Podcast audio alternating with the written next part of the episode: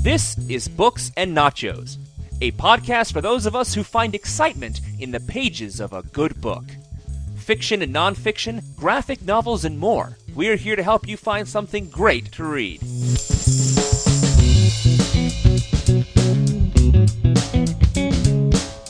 Hello, Books and Nachos listeners. Welcome back as we are here to discuss Hellblazer, the comic upon which the movie Constantine was based. We're looking at Garth Ennis's first arc, Dangerous Habits. And I am Arnie, co-host of Books and Nachos. And I'm Jacob. And for those who are just joining us, you can hear us talk about the first arc, kind of Hellblazer in a podcast we released earlier this week discussing the graphic novel Original Sins, but that had a different writer, an Alan Moore hand-picked writer. Here we have Garth Ennis. Now, Garth Ennis is a name I know, but I'm not a deep comic book guy, and I can't remember. How do I know the name Garth Ennis? Well, I'm trying to think about some of his Marvel works, because you're probably more likely to know him from that. But as far as DC goes, Preacher was a big independent series that he created for Vertigo. Hitman was one set in the DC universe about a hitman with special powers that would interact with Batman and Superman and Wonder Woman. DC, probably his biggest thing is Punisher, Welcome Back Frank. He wrote Punisher Max, which was like a hard R-rated version of Punisher. That's how I know him. I've read that. Yeah. Yes, Punisher Kills the Marvel Universe. He wrote that. Okay, so that's how I know him. That Welcome Back Frank specifically, upon which the Punisher movie was based, the John Travolta one. I would say Thomas Jane, but yes, John Travolta is in it too. John Travolta got top billing. So, all right, that's who he is, but this is coming out in the very early 90s. How did he get the Hellblazer gig? Once again, the British invasion. He's Irish, and he was part of that wave. He worked on Judge Dredd. He just finished up a big run on Judge Dredd, and again, the American editors were just going after all these British writers, especially DC, because they were just the hot thing. I think especially because of Alan Moore and Watchmen, and you had Neil Gaiman with Sandman, and they just wanted to get more of these writers because they were doing such revolutionary stuff with comics. What shocks me is this is Garth Ennis's first American stuff. I didn't realize he started here with Hellblazer. And he did a long, I think like 80, 90 issues of the series. He was nominated twice for Best Writer for the series 2 years in a row for an Eisner Award, the Oscar for comic books. So he really did start off with a bang with his American career. Now, it's kind of hard to find behind-the-scenes information on comics that are over 20 years old now. And I feel really old that something from 1991 is over 20 years old. But do you happen to know if the previous writer, Jamie Delano, was the one who planned for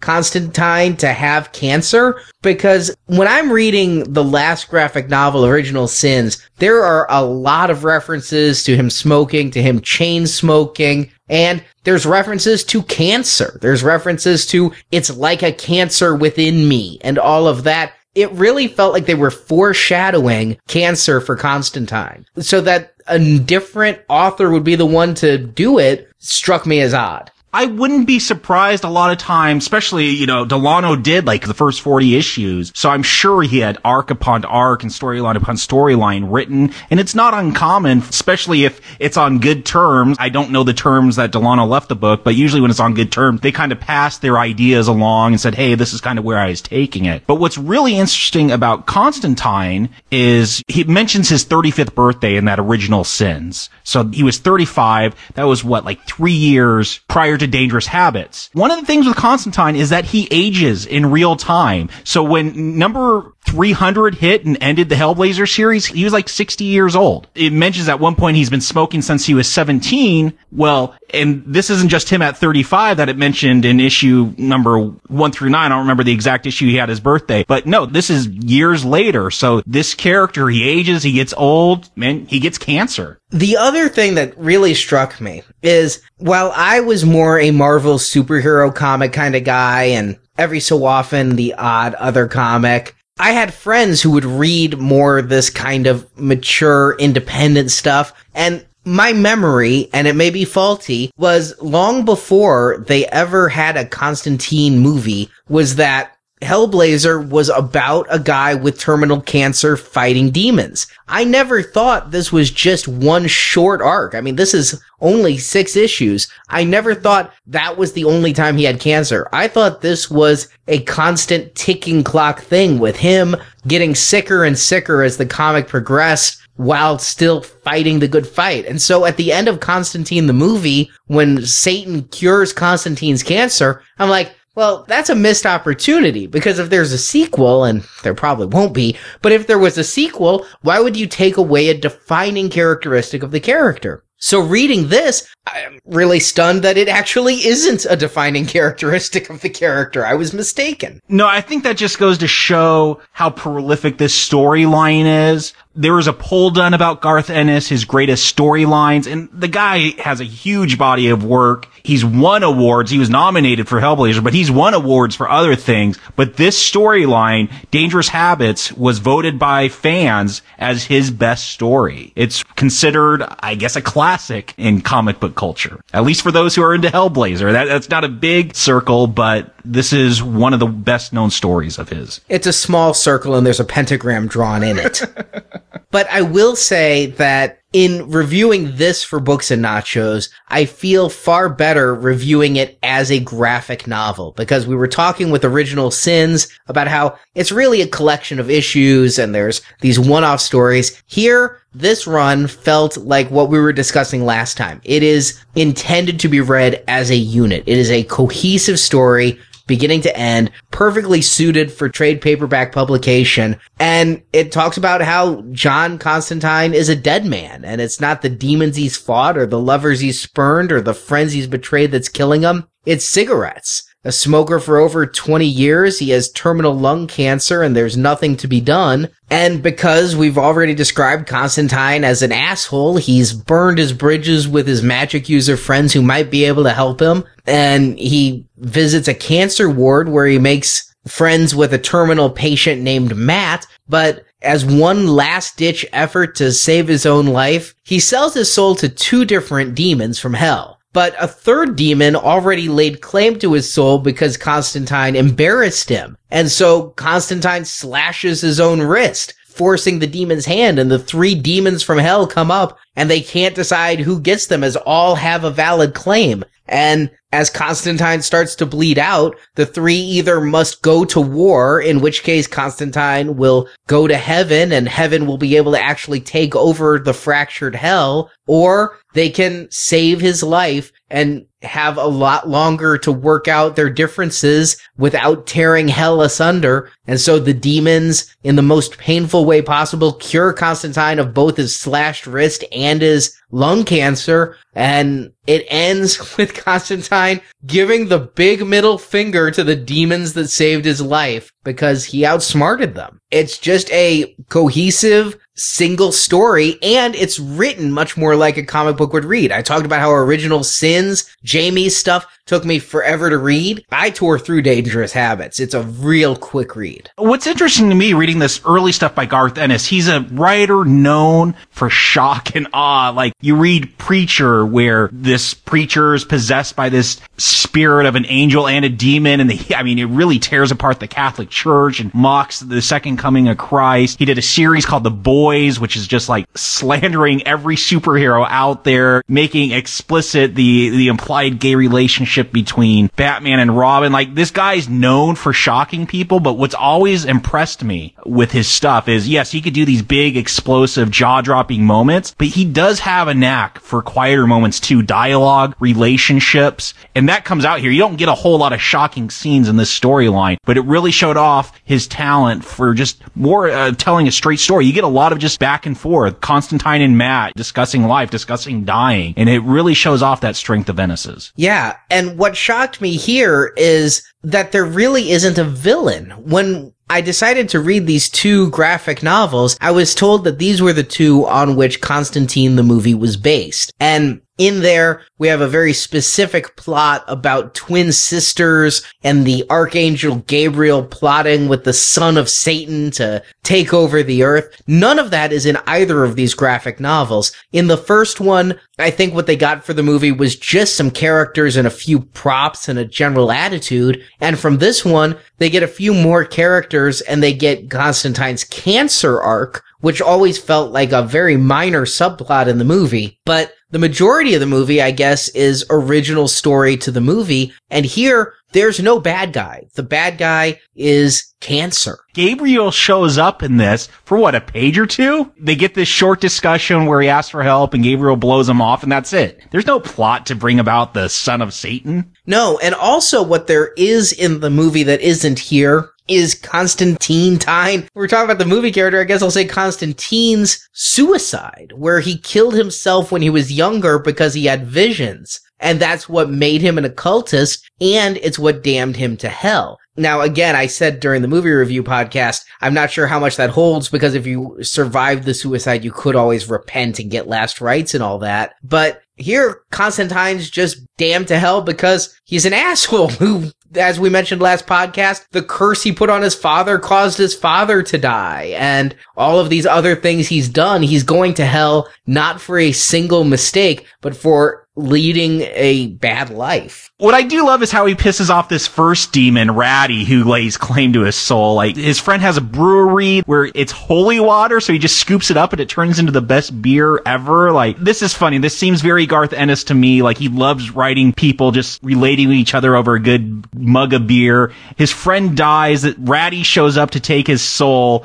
and Constantine's like, well, before you do that, why don't you have a drink with me? And tricks him into drinking this holy water, like, burns him from the inside out. I do love, I don't know if charm's the right word, but this wit, this cheeky wit, that he doesn't really use magic. He just tricks this demon into drinking some holy water. Again, it's a great definition for the kind of character that Constantine is. Agreed. And what you don't realize when you're reading it, you think it's just Constantine, and you may be thinking, finally, battling a demon. I mean, it's a couple issues into this arc. I could imagine that if you weren't taken by the writing and the humanity of the story, if you were a younger reader and your favorite part is when Constantine battled demons, when the new writer takes over and a couple issues pass and there's no demons and he's got cancer and is visiting terminal patients in a cancer ward, you might add this to your drop list. I could see that. But here, he's finally getting in this battle, but he's really setting up his own salvation, because every trick he uses to save his friend's soul from this demon, because the demon has to collect it exactly at midnight. That was the codicil put in. And by using this holy water as a stalling tactic, Constantine allows enough time to pass. His friend isn't damned to hell. He gets to go to heaven. That's the same kind of trick Constantine's going to use to ward off his own cancer later on against this same demon. And we also have Constantine visiting his loved ones. Having read the Original Sins, it was really nice to see him visiting his sister again, and he's just too upset about his cancer to talk to his niece. And he makes good with Chaz. We haven't talked much about Chaz, but Chaz is basically his driver. Pretty big part of the movie, not a very big part of the comics, at least the ones I've read. Not the ones we read. I mean, they are childhood friends, or at least from teenage years, they're friends. But yeah, in the stories we've read, you haven't seen a whole lot of Chaz, but he does get that moment with him here, where they end up getting a fight, but then Constantine leaves that note. Again, I think Ennis, it's one of the things he's underrated for, is how well he could do these emotional moments. Yeah, these are really well done moments. And as a person who had enjoyed most the demon fighting in Original Sins,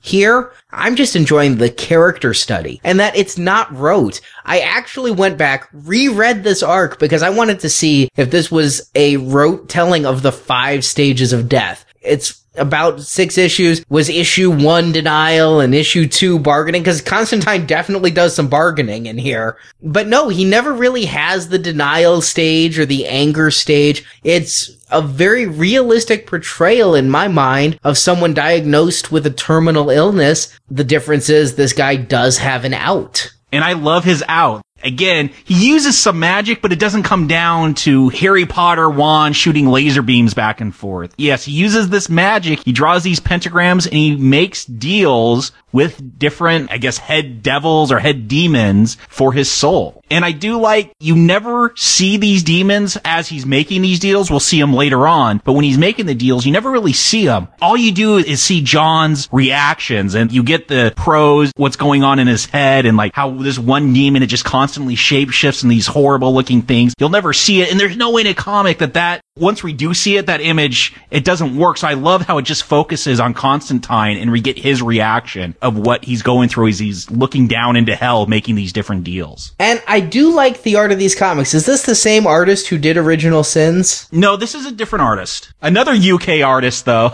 just like the previous one. While it has a similar flavor, which is why I wasn't sure if it was the same guy, this guy uses a lot of monochromatic panels to tell the story and to give the emotion. And while there are bursts of color, it felt like I'd look at a page and one page would be primarily yellow and the next page would be primarily green, and a lot of them were brown and black. And it just doesn't have the bright comic book feel that I've come to expect even from the Original Sins issues of Constantine. Yeah, for me, the strength of the art here isn't the actual art. I think it's okay. It's not distracting all that much, but really it's the coloring that's going on. Like you said, all the panels seem to have that monochromatic feel. Like there'll be different shades of brown, different shades of yellow, but not bright, not, they don't stand out. And it does have this, because everything, all the colors seem so muted, it does have that feeling of death. The life is literally being sucked out of these comic book pages. Yeah. I said at the end, the only thing I can kind of nick this arc for, because I think it's really solid,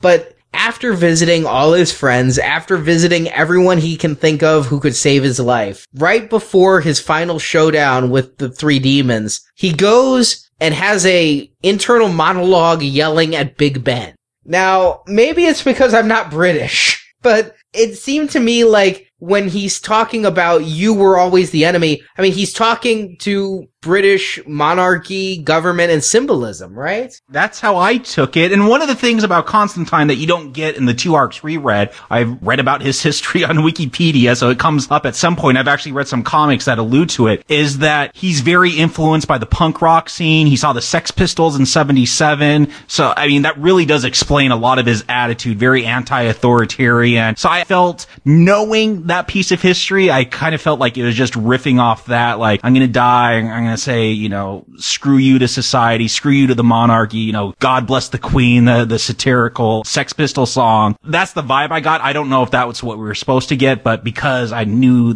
that part of him, that's how I read it. Yeah, that's the only part that didn't gel. But beyond those few pages, and it's really short, and I like what I think it was trying to do, but it just didn't hit home for what they were doing for me. But I really love this arc. I said at the end of Original Sins, I wanted to keep reading. But I only wanted to keep reading because it was slightly intriguing. I didn't like the comic a lot, but I liked it enough to keep going and see what it was going to tell me. This made me just really like this comic a lot, and it means it succeeded in becoming what I had hoped after the first issues it could be. Yeah, I'm shocked. You know, I haven't read this from Garth Ennis. I own so much of his stuff, read so much of his work. I've never read his Hellblazer stuff, and I'm shocked that he started off with his U.S. career so strongly with this story arc, one of the defining story arcs of the character, maybe the defining one. It's heavily influenced the movie with the whole cancer thing. You thought that was Constantine's deal because of this story arc. Yeah.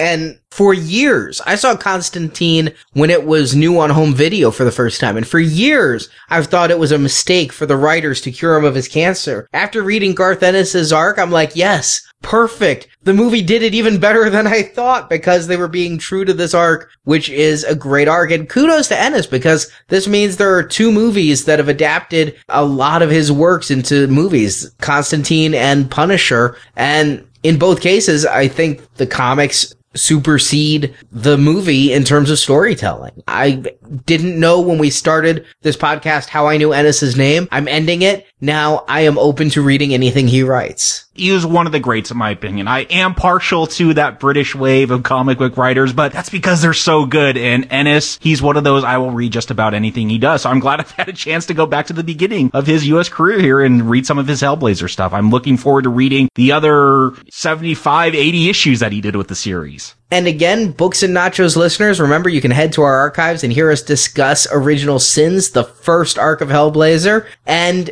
I'm going to be back. We're going to take a little bit of a break from tying in so tightly to Now Playing. But for those of you who still like comic books, Marvel Comics actually adapted some of their graphic novels into prose novels. I'm going to be back in just a few weeks to review those, which include the Civil War arc. That was a mega crossover, Astonishing X-Men Gifted, the Joss Whedon run, and Iron Man Extremis. And as I said before, Jacob and I will have to talk off the air. Maybe we'll be back and discuss some more Hellblazer. I definitely enjoy that. If they're anything like what we've read, I'm happy to do so. It could be the most limited run podcast series in history. We're going to continue until we both don't like it. So until next time, support your local bookstore or comic book store.